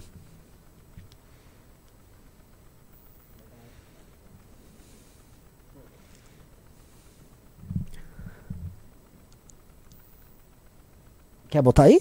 Ou não? Ah, tá tudo com delay. Eu pensei, eu, eu sou muito burro. É, eu, eu tava vendo vocês aí naquela tela, só que ela tá com mega delay. Desculpa, gente. Deixa eu voltar a falar aqui. Ficou um silêncio aqui constrangedor. Tá. Hum. É, e sim, galera, olha só, é, para vocês que falam, né, vocês que ficam me culpabilizando por, ah, o Renan gosta de loiras suecas, a Greta é loira, a Greta é sueca e a Greta é uma completa idiota. A mãe dela também. Mas né, não tem nenhum interesse aqui não. Eu acho a Greta uma, uma das- um dos seres humanos mais desinteressantes do mundo.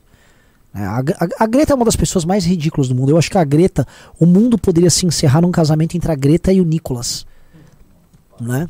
Porque eu acho que o- ambos, ambos são estranhos, né? A gente conhece o Nicolas com o outro lado dele, o vamos macetar essa, essa bicha branca, né? O outro lado do, do nosso, nosso cristão, né? o Nicolas que vai tirar a foto, coitada da moça que tá noivando lá. Aí o Nicolas, né, macetando lá com o Dedé do Mon. O Dedé do Mon foi nessa festa aí, Nicolas? Só pra saber. Seu, seu melhor amigo, Dedé do Mon, um amigo, o melhor amigo de Twitter lá tal. É complicado, né? Complicado. É, mas assim, o, o, o cara colocou aqui o casamento entre a Nicolas, o Nicolas e a Greta seria o Ragnarok. né? O mundo não aguentaria tamanho colapso de contradições. O mundo ia virar um buraco negro, ia se sugar internamente e até desaparecer. É, Vamos lá. Alguém falou viva os gados chegaram? Chegaram o gado aqui no chat? Ah, gostaria que tivesse chegado. Não chegou. Ah, prosseguindo, temos mais algum react pra colocar aqui? Senhor Totô. Não. Ó, ah, ah, o parte 2 da Greta. Vamos lá, vamos ver. Cuidado de parar abrir grupo de zap aí. Vamos lá, vamos lá. Enquanto isso, só comentar o negócio, tá? É, tem ent- entrevista escrita na, no- na revista ah, Valete. Eu, eu fiz o editorial, tá bem legal. E eu escrevi minha coluna, que vai chamar Análises Renais aqui na coluna na Valete. Tá? Super. Tá, tá, minha, minha coluninha assim. Tá, tá, tá style. Tá, ficou legal, ficou, foi gostosa de escrever. Ah, fala um negócio aí pra galera. Ah. É, a gente vai entrar em contato com eles, mas se alguém não quer que apareça o nome, avisa, tem que mandar uma mensagem hoje pra É. Se você que está comprando a revista não. Ah, é. Se você não quiser aparecer, a gente vai colocar só o nome e a primeira letra do último nome. na- na- lá na revista, entendeu? Então as pessoas não vão identificar você se você tá com medo de alguma coisa e tal. Que é quem pagou lá os 150, certo? É, portanto, avise a gente, tal, porque a gente tá fazendo agora. Já bateu lá o que precisava? Então vai bater logo mais. Então logo mais já bate. Tem uma lista gigante ainda, a gente não sabe o que fazer. O Cauê tá A gente tem que comprar. A gente vai, a gente vai o lote inicial é 200 revistas, a gente vai mandar rodar quantas? 400? Vai ter que ser, porque tem lista pra cacete e já bateu já o primeiro. Tá, então tem lista pra caramba e a gente vai ver, continuar vendendo. Eu também vou vender, assim, a 150 reais, mas vou vender pra galera. Né, porque a galera tá assinando a revista no ano todo. Entenda esse negócio. A assinatura para o ano todo na revista eh, vai fazer com que a gente gere um colchão financeiro para preparar a revista para concorrer no mercado editorial. Vocês vão ser transformados em investidores e quem está participando disso, a gente quer criar. Hã? Ah, é? Tem que abrir a conta. Você tem que abrir a conta. Ó, faltam 98 assinaturas do clube pra gente bater 3 mil. E se bater 3 mil, decidam hoje qual vai ser a festa que a gente vai dar se bater 3 mil. A gente vai bater ainda no mês de janeiro 3 mil. Pô, queria bater essa semana. Queria bater, sei lá, até sexta. Pô, mais 20 hoje, dá? Se bater 20, orra. Vamos ver, vamos ver. Mas vamos lá, falta, estamos com 2.900 assinaturas, né? 2.902. Faltam 98 assinaturas para bater 3 mil. Tô muito, muito orgulhoso. Então vamos lá, vamos, rea- vamos reagir. How come you never protest Saudi Arabia or Russia? You only protest Western energy. Why have you never criticized Vladimir Putin or OPEC? Yeah, I've never done that. Never Well, ever. will you do so now? Will you condemn OPEC energy? Where do you stand on China and Pausa. their Você vê que é uma menina que tem graves problemas. Porque ela esboçou uma resposta. Quando ela falou ali, ah, eu nunca fiz isso, ela devia estar falando de forma irônica, porque talvez eventualmente ela já fez alguma crítica ao Putin. Dá pra gente pesquisar aí no Twitter se ela já criticou o Putin? Pra pesquisar o perfil da Greta e ver se ela criticou. Mas assim, me pareceu que ela tentou ser. Tipo, ah, eu nunca critiquei. Tipo, querendo dizer, óbvio que eu critiquei. Mas depois que ele veio uma, com a versão 2 da pergunta dele de forma mais aguda, eh, ela. Né, ela vem com, aquela, com aquele recurso dela que é dar risada e fingir. e jogar um deboche. A Greta não é pronta pra debater. Você solta uma Greta com o Kim Kataguiri, ela simplesmente vai. Deixa eu ver. Então vamos lá. Então no ano de 2021 a Europa escolhe para, vamos dizer, atingir sua, sua demanda por energia, ah, construindo um pipeline, um, túnel, né? Um, como é que chama? Um, um tubo gigante para transportar mais combustível fóssil, fóssil de um dos responsáveis por isso. Ah, vergonhoso em muitos níveis. Vergonha de ser russo depois tipo assim, ela mete free Navalny, né? E, mas ela não meteu o dedão mesmo no Putin, né? Mas não tem nada assim, ela batendo feio no Putin. Tipo, é um RT. E o Navalny é um cara. Oi? Né? Enfim. Realmente, não tô achando ela muito. Muito. Né? Enfática. Ô, assim, a Rússia gosta de um combustível fóssilzinho sim, ó, Greta. De fato, ela não se mete com a. é- é- o lance dela é no ocidente mesmo. É, é bem engraçado. carbon footprint. Surely you'd want to actually have an adult opinion on the likes of China, surely. I have opinions about lots of things, yes. Could you share your opinion on China with us? Obviously, I love it when people emit carbon dioxide. Are you? Russia and China are building more. Ela tentou ser, tipo, engraçadinha. Só que ela, ela, você vê que ela tenta ser irônica. Ah? Humor feminino, né? Às vezes a gente que não compreende a total e completa ausência de graça no humor feminino. Mas assim, uma pausa. Ela, ela, ela, você vê que ela tentou ser meio irônica, mas ela já perdeu, né? Assim, o deboche já baixou. Ela tá bem incomodada. A linguagem corporal dela é de alguém que tá, tipo, muito irritada. fired power stations, why should those of us in the West suffer because of net zero when they are not doing their part? Being weird because it's not. Greta, you once stood on a, sh- on a stage and said, How dare you, passionately and emotionally, because people weren't doing enough. And now you don't seem to be taking it seriously. Why, why the sudden change? Ah, farsante de quinta, né? Essa moça é uma farsante de quinta que escapou de críticas mais pesadas porque era menor de idade, essa é a real. E ela podia, ah, eu sou só uma criança sonhadora, né? Essa menina, como colocaram aí, é uma menina de recados de George Soros, de todo mundo dessa agenda progressista que tomou o mundo. Ela é mais um braço da agenda woke. E é muito triste, porque eu não quero parecer um bolsonarista falando isso, uns conspiracionista, mas ela é isso. E essas coisas existem, essas coisas acontecem. Essas coisas não podem ser negadas. A gente pode fingir que uma figura influente, como essa ridícula, consiga participar e transformar políticas públicas no mundo, não por conta da ação dela, porque se deixar a Greta solta, nada sairia. A Greta é uma panaca. Mas ela é um boneco que fica sendo usado por esses agentes aí. Veja, não há. É, é, assim, é muito difícil você ter qualquer tipo de movimento, ou grupo político, ou causa política antissistema. Toda vez que você tem uma agenda política que ela não é validada pela imprensa, por grande parte do mercado financeiro internacional, e é, que não seja do interesse dessas grandes elites das grandes potências, é muito difícil. Você tem que cavar seu espaço e as redes sociais são um instrumento disso. Então, por isso que um, um movimento como o MBL é muito difícil ter. O Bolso, vou aqui, ó, ser legal. O bolsonarismo não é fácil de ter. O MAGA, o movimento do Trump também não é fácil de ter. Porque você está nadando contra uma corrente. Agora, para fabricar uma liderança fictícia, é assim, ó. Marielle, você não pode criticar. Ela era uma, uma vereadora inexpressiva no Rio de Janeiro. Inexpressiva. Gabinete lá inútil, produção legislativa baixa. E aí ela é canoni canonizada. Irmã dela vira ministra. Tem menor sentido nisso. Então, quando você está dentro da agenda que os caras querem, você pode ser inexpressivo. Você precisa ser muito esperto, você precisa tá ali, aí os caras te fabricam. Te dão espaço, você vai no Roda Viva e ficar panacas como a Vera Magalhães.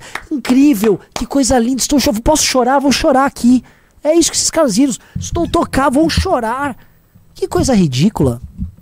Que coisa patética. Vamos lá. Uh... Já chegou na hora do pin? Ah, chegou. Vamos lá. Vamos lá. Você me mandou aqui.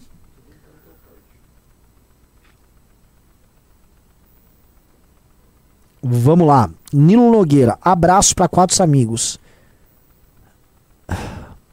Pro Calvo, pro Kiko, pra Rosa e pro Zinho.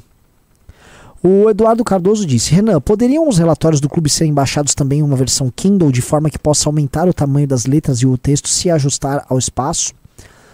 Uh, falaram aqui no formato do MOB, né? Eu vou falar com a galera. Não sei como é, mas deve dar, deve ser fácil. Renan, hoje o Luiz Marinho informou que a adesão ao saque aniversário do FGTS será suspensa em março. O que os parlamentares podem fazer quanto a isso? Podemos pressioná-los para algo? Sim. Acho que nós temos que pressioná-los para algo, sim. O Elber Pacheco disse: Lula entregando o país para o comunismo vai chover gado. O Cauã Ortega disse: Renan, em que pé está a revisão sobre a caça? Está andando. O Arthur está preparando a defesa dele para atuar nos tribunais.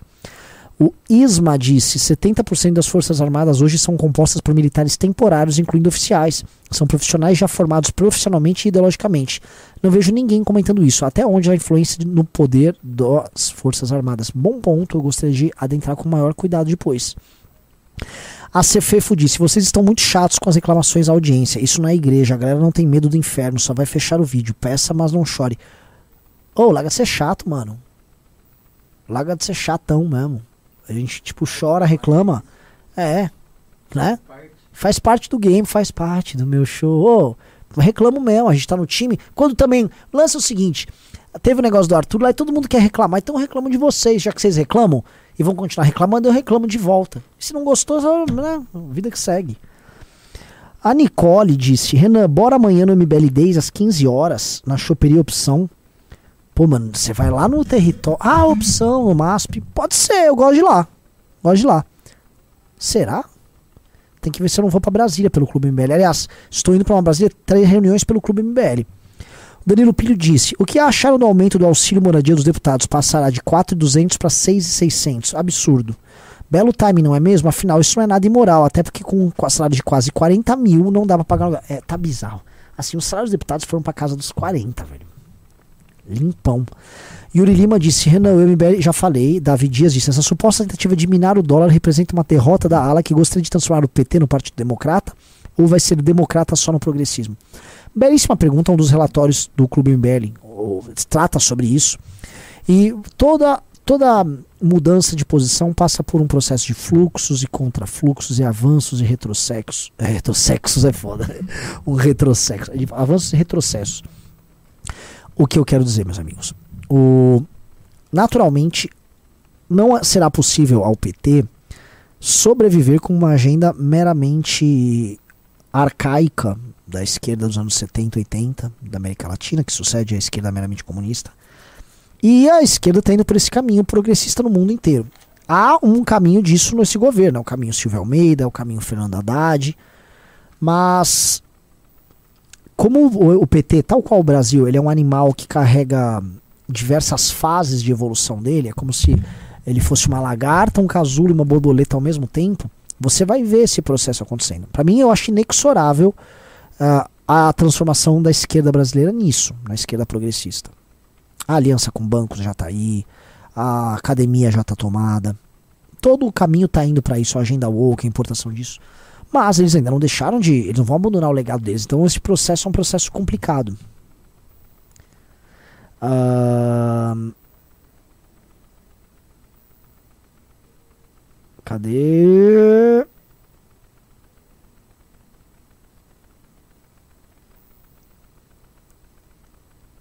O Álvaro Inácio disse: meio do nada, mas a MBL contrataria um futuro psicólogo que vai se formar esse ano. Não precisa ser necessariamente na área de psicologia. Ah, tem que ser cara de pau. Ah, sei lá, tem psicólogos bombando como Jordan Peterson. O Luiz Henrique disse: pode aceitar isso de meta no clube de hoje? Não, você tem que fechar a assinatura anual do clube. Uh, o Arthur Xavier disse: Renan, explique melhor o que é a oligarquia brasileira. Quem são seus representantes como MBL presidente? Isso foi eu já mandei à tarde. Você mandou uns pimbinha muito pequeno para me pedir eh, explicações com, é, complexas.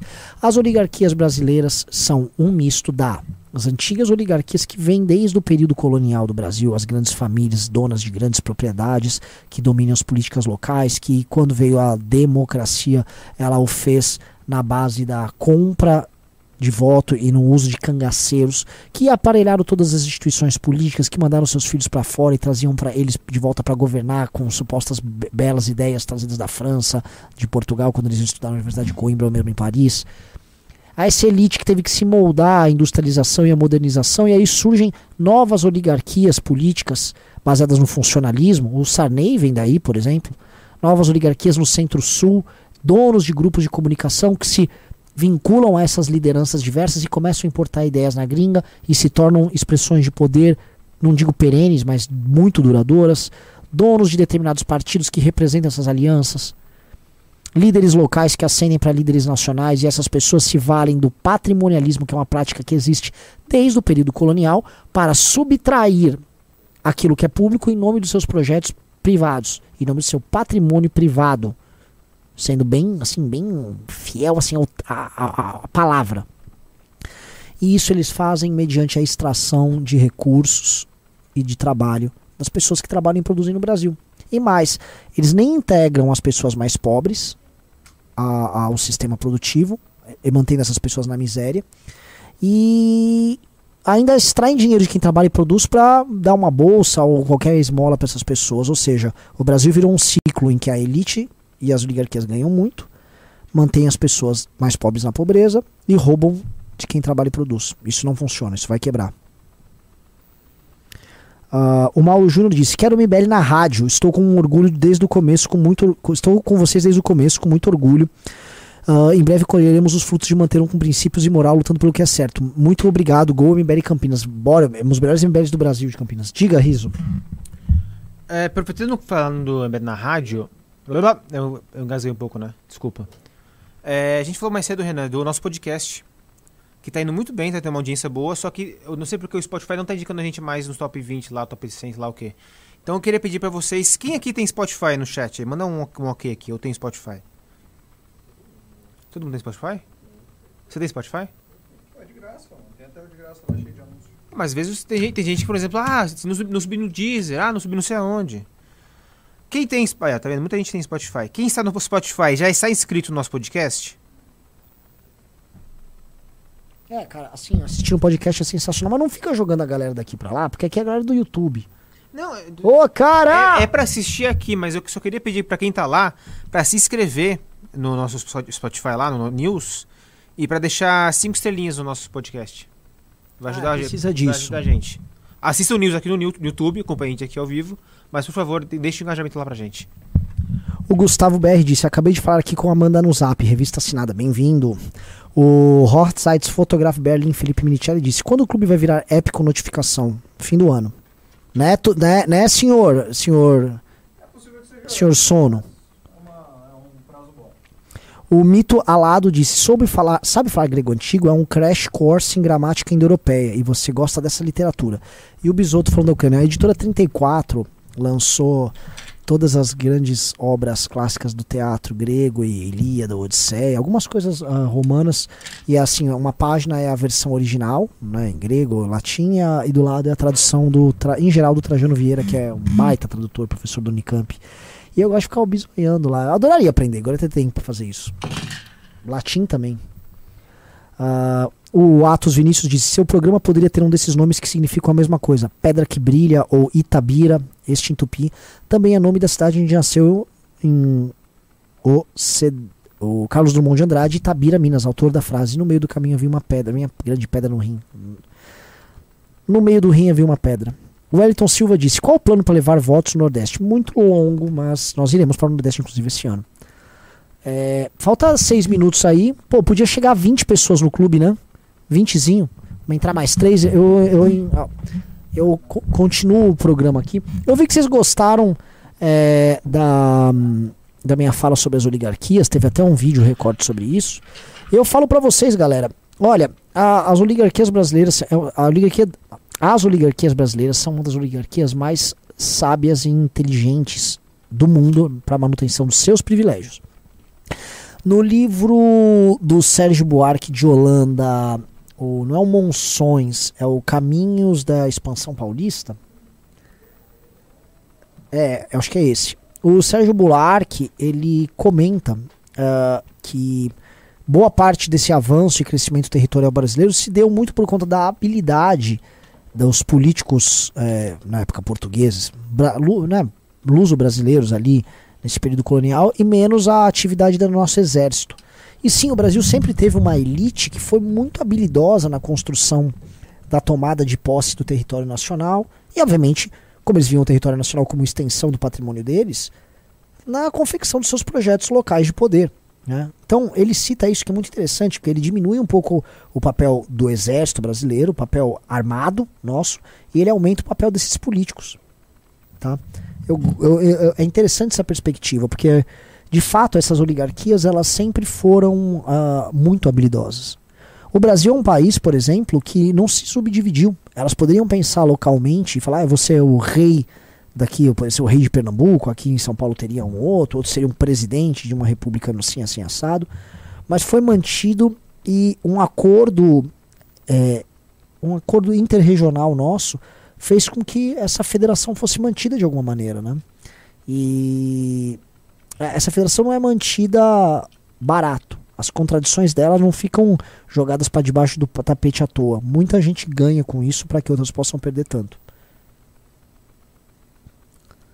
Né, o João Patrick falou, Elite Rastaquera. É uma Elite Rastaquera mesmo. O Lucas Paulo falou, vai beber água, meu filho. De fato, eu bebi pouca água como eu deveria hoje. Ontem à noite, mano, cravei assim muita água. Bebi dois litros e pouco.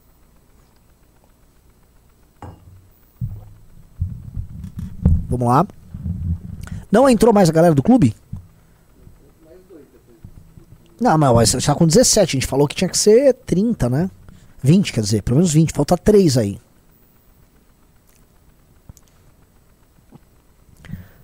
Escrito no Spotify com 5 estrelas. Deixa eu comentar um negócio. A, a revista do. A revista Valete vai ser um negócio muito legal. Gente, eu tô muito animado pra revista. Mesmo, mesmo. Tá? É, o fato de permitir que a gente possa ter textos extensos, isso nos entrega uma, uma responsabilidade na produção de conteúdos é, profundos num período extenso de tempo. Ou seja, todo mês vão ter que ter esses conteúdos e nós vamos ter que entregar a revista por bastante tempo. O MBL vai ter necessariamente que ter, por conta de vocês, tá? Ah, pessoas trabalhando com excelência em áreas que nós não estávamos atuando. Isso vai nos dar uma força que é fenomenal. Porque eu gosto de brincar sempre, é uma provocação. Pessoas vêm antes que ideias, né? Por que pessoas que ficam é, políticos se alicerçam na ideia de que eles defendem ideias? Em geral, eles fazem isso para escolher suas próprias falsas, fa- falhas de caráter. Do tipo, os fins justificam os meios. Né? Ah, eu defendo grandes ideias, mas você se aliou com o Bolsonaro. Ah, mas nós defendemos as mesmas ideias. É tipo a gente que fica pedindo pra gente juntar com o Zema. E eu falo, não, cara, ideias vêm antes de pessoas. Não, desculpa, pessoas vêm antes de ideias. Eu quero saber, antes de tudo, o teu caráter. Depois você me vem com as tuas ideias. Eu quero saber o teu caráter. Né? E onde eu quero chegar? Isso nos tornou lideranças resistentes e virtuosas. Agora, o investimento nas ideias, de forma honesta, vai nos dar uma base sensacional para trabalhar. Cair. Ah. Ah, O Dalton falou, revista digital nessa área seria interessante. Eu não tô querendo fazer digital não, sabia? Eu quero fazer essa revista é, física. Eu quero que você tenha o trabalho de ter que receber do correio a revista física. Por quê? Porque o conhecimento tem que vir mediante o esforço. Não é no clique. O clique banaliza. Quando você compra um livro físico, eu geral, eu tenho meus livros que eu compro no Kindle e tenho meus livros que eu compro físico. Eu leio muito mais os físicos. E quando você compra o livro físico, você deixa ele lá, do lado da tua cama, na tua sala, no estante, você vê, ele tá te cobrando. Leia, leia, me respeite. O produto físico faz isso.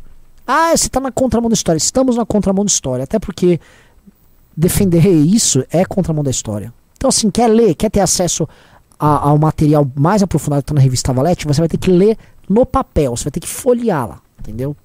É isso. Temos que também sair um pouco do digital. Os encontros que a gente faz com o. com. Como chama? O MBL Day são pra isso. É você ir tomar cerveja real. Você vai tomar breja. Mano, material. A cerveja vai te encher lá de milho, que é uma cerveja brasileira ruim, né? Não, não vai. é, Isso não vai ter. Metaverso vai- E vou te falar, não vai ter metaverso, Totô. Vai falir. Assim, eu tô vendo. O, o, o Zuckerberg tá falando em queimar caixa por 15 anos seguidos com o metaverso, achando que isso é a grande sacada. Quando eu fui ver, não tem grande sacada. É só uma porcaria o metaverso. É, é horrível. É, é- é- eu, eu acho assim. Um, um- eu assisti um desses podcasts comentando sobre a compra do Twitter pelo Elon Musk. O Elon Musk é um cara inteligente, ele é visionário. O, Elon, o, o Zuckerberg não foi. Ele é um bom homem de negócios que alguém venha com uma tendência, ele entrava junto, pá, pum, pula daqui pra lá. Mas ele não é o gênio criador. E o metaverso é, é- é finalmente a vez em que o Zuckerberg quer botar a ideia dele. E a ideia não tá ficando de pé. E ele tá falando em queimar a caixa por muito tempo. Vamos ver. Estão falando que o metaverso flopou. Assim, temos que dar tempo ao tempo, mas aparentemente o metaverso vai flopar. E não vão ficar nem um pouco triste com isso. Caramba, ó, Jonatas entrou aqui, estamos com 21. Decente, cara. Fazer 20 no programa não é ruim, não. O Cyber Bronzil me deu uma bronca. Falou: cala a boca, Renan. O metaverso já existe há muito tempo. O Zuckerberg acha que está na dianteira. Eu já vi essas coisas de Second Life aí e tal. Hã? Você já viu isso? Mas, assim, o Zuckerberg ele tá fazendo uma integração. Ele quer fazer uma integração comercial. Ele quer fazer uma integração das próprias redes sociais, numa interface de usuário única, blá blá blá. Mas isso, na verdade, não tá da hora. E não, não tem motivo, não tá tendo uma adesão. Mas não é uma tecnologia nova que tá realmente provocando essa disrupção. É, exato. O, o, o Totô tá falando aqui sem microfone, que ele deveria falar com microfone, uma coisa muito pertinente. Que não faz sentido você comprar um óculos pra fingir que tá com outra pessoa na reunião, quando você pode fazer um zoom e a outra pessoa tá na reunião. É, é meio panaca. Ah, o Pedro falou, o MBL tem que virar jornalismo digital. Eu não acho que precisa, não. Até porque nós não somos veículo de jornalismo. Nós não somos veículo de nós somos um movimento político e nós interpretamos os fatos. A revista pode ter um jornalismo investigativo para grandes matérias. Uma hard news, a gente já teve é, é, site de hard news, o MBL News, muito trabalho para fazer um conteúdo que a gente não se orgulha. A gente quer se orgulhar do nosso conteúdo, a gente quer fazer conteúdo melhor do que o dos concorrentes. A revista Valete, ela tem um conteúdo melhor do que qualquer outra coisa feita pelos nossos concorrentes. Então, assim como o Kim é um deputado melhor, eu me considero um analista e estrategista político de movimento no Brasil melhor que os demais. A revista Valete é melhor que a dos concorrentes. Eu não quero fazer um produto que seja pior que os outros. Então, nós não, não, não vamos fazer hard news melhor do que o Metrópolis, do que o antagonista. Do que Não vamos fazer. Então, por que que a gente vai entrar nisso? Não faz sentido. É isso. Vamos lá, tivemos 21 pessoas. Muito obrigado, Totô. Obrigado a todo mundo. Galera da revista, entre em contato urgente. Se ninguém te mandou mensagem, manda agora uma mensagem no Instagram, FaustinoRN, tá? Pra gente precisar fechar logo, quero fechar o texto. Tô terminando essa live, tô indo encontrar agora a equipe de produção pra terminar a revista, tá? É linda, revista Valete. Totô, só pra colocar aqui pra galera, vou pegar a opinião da galera sobre os logos. Só um segundo. É...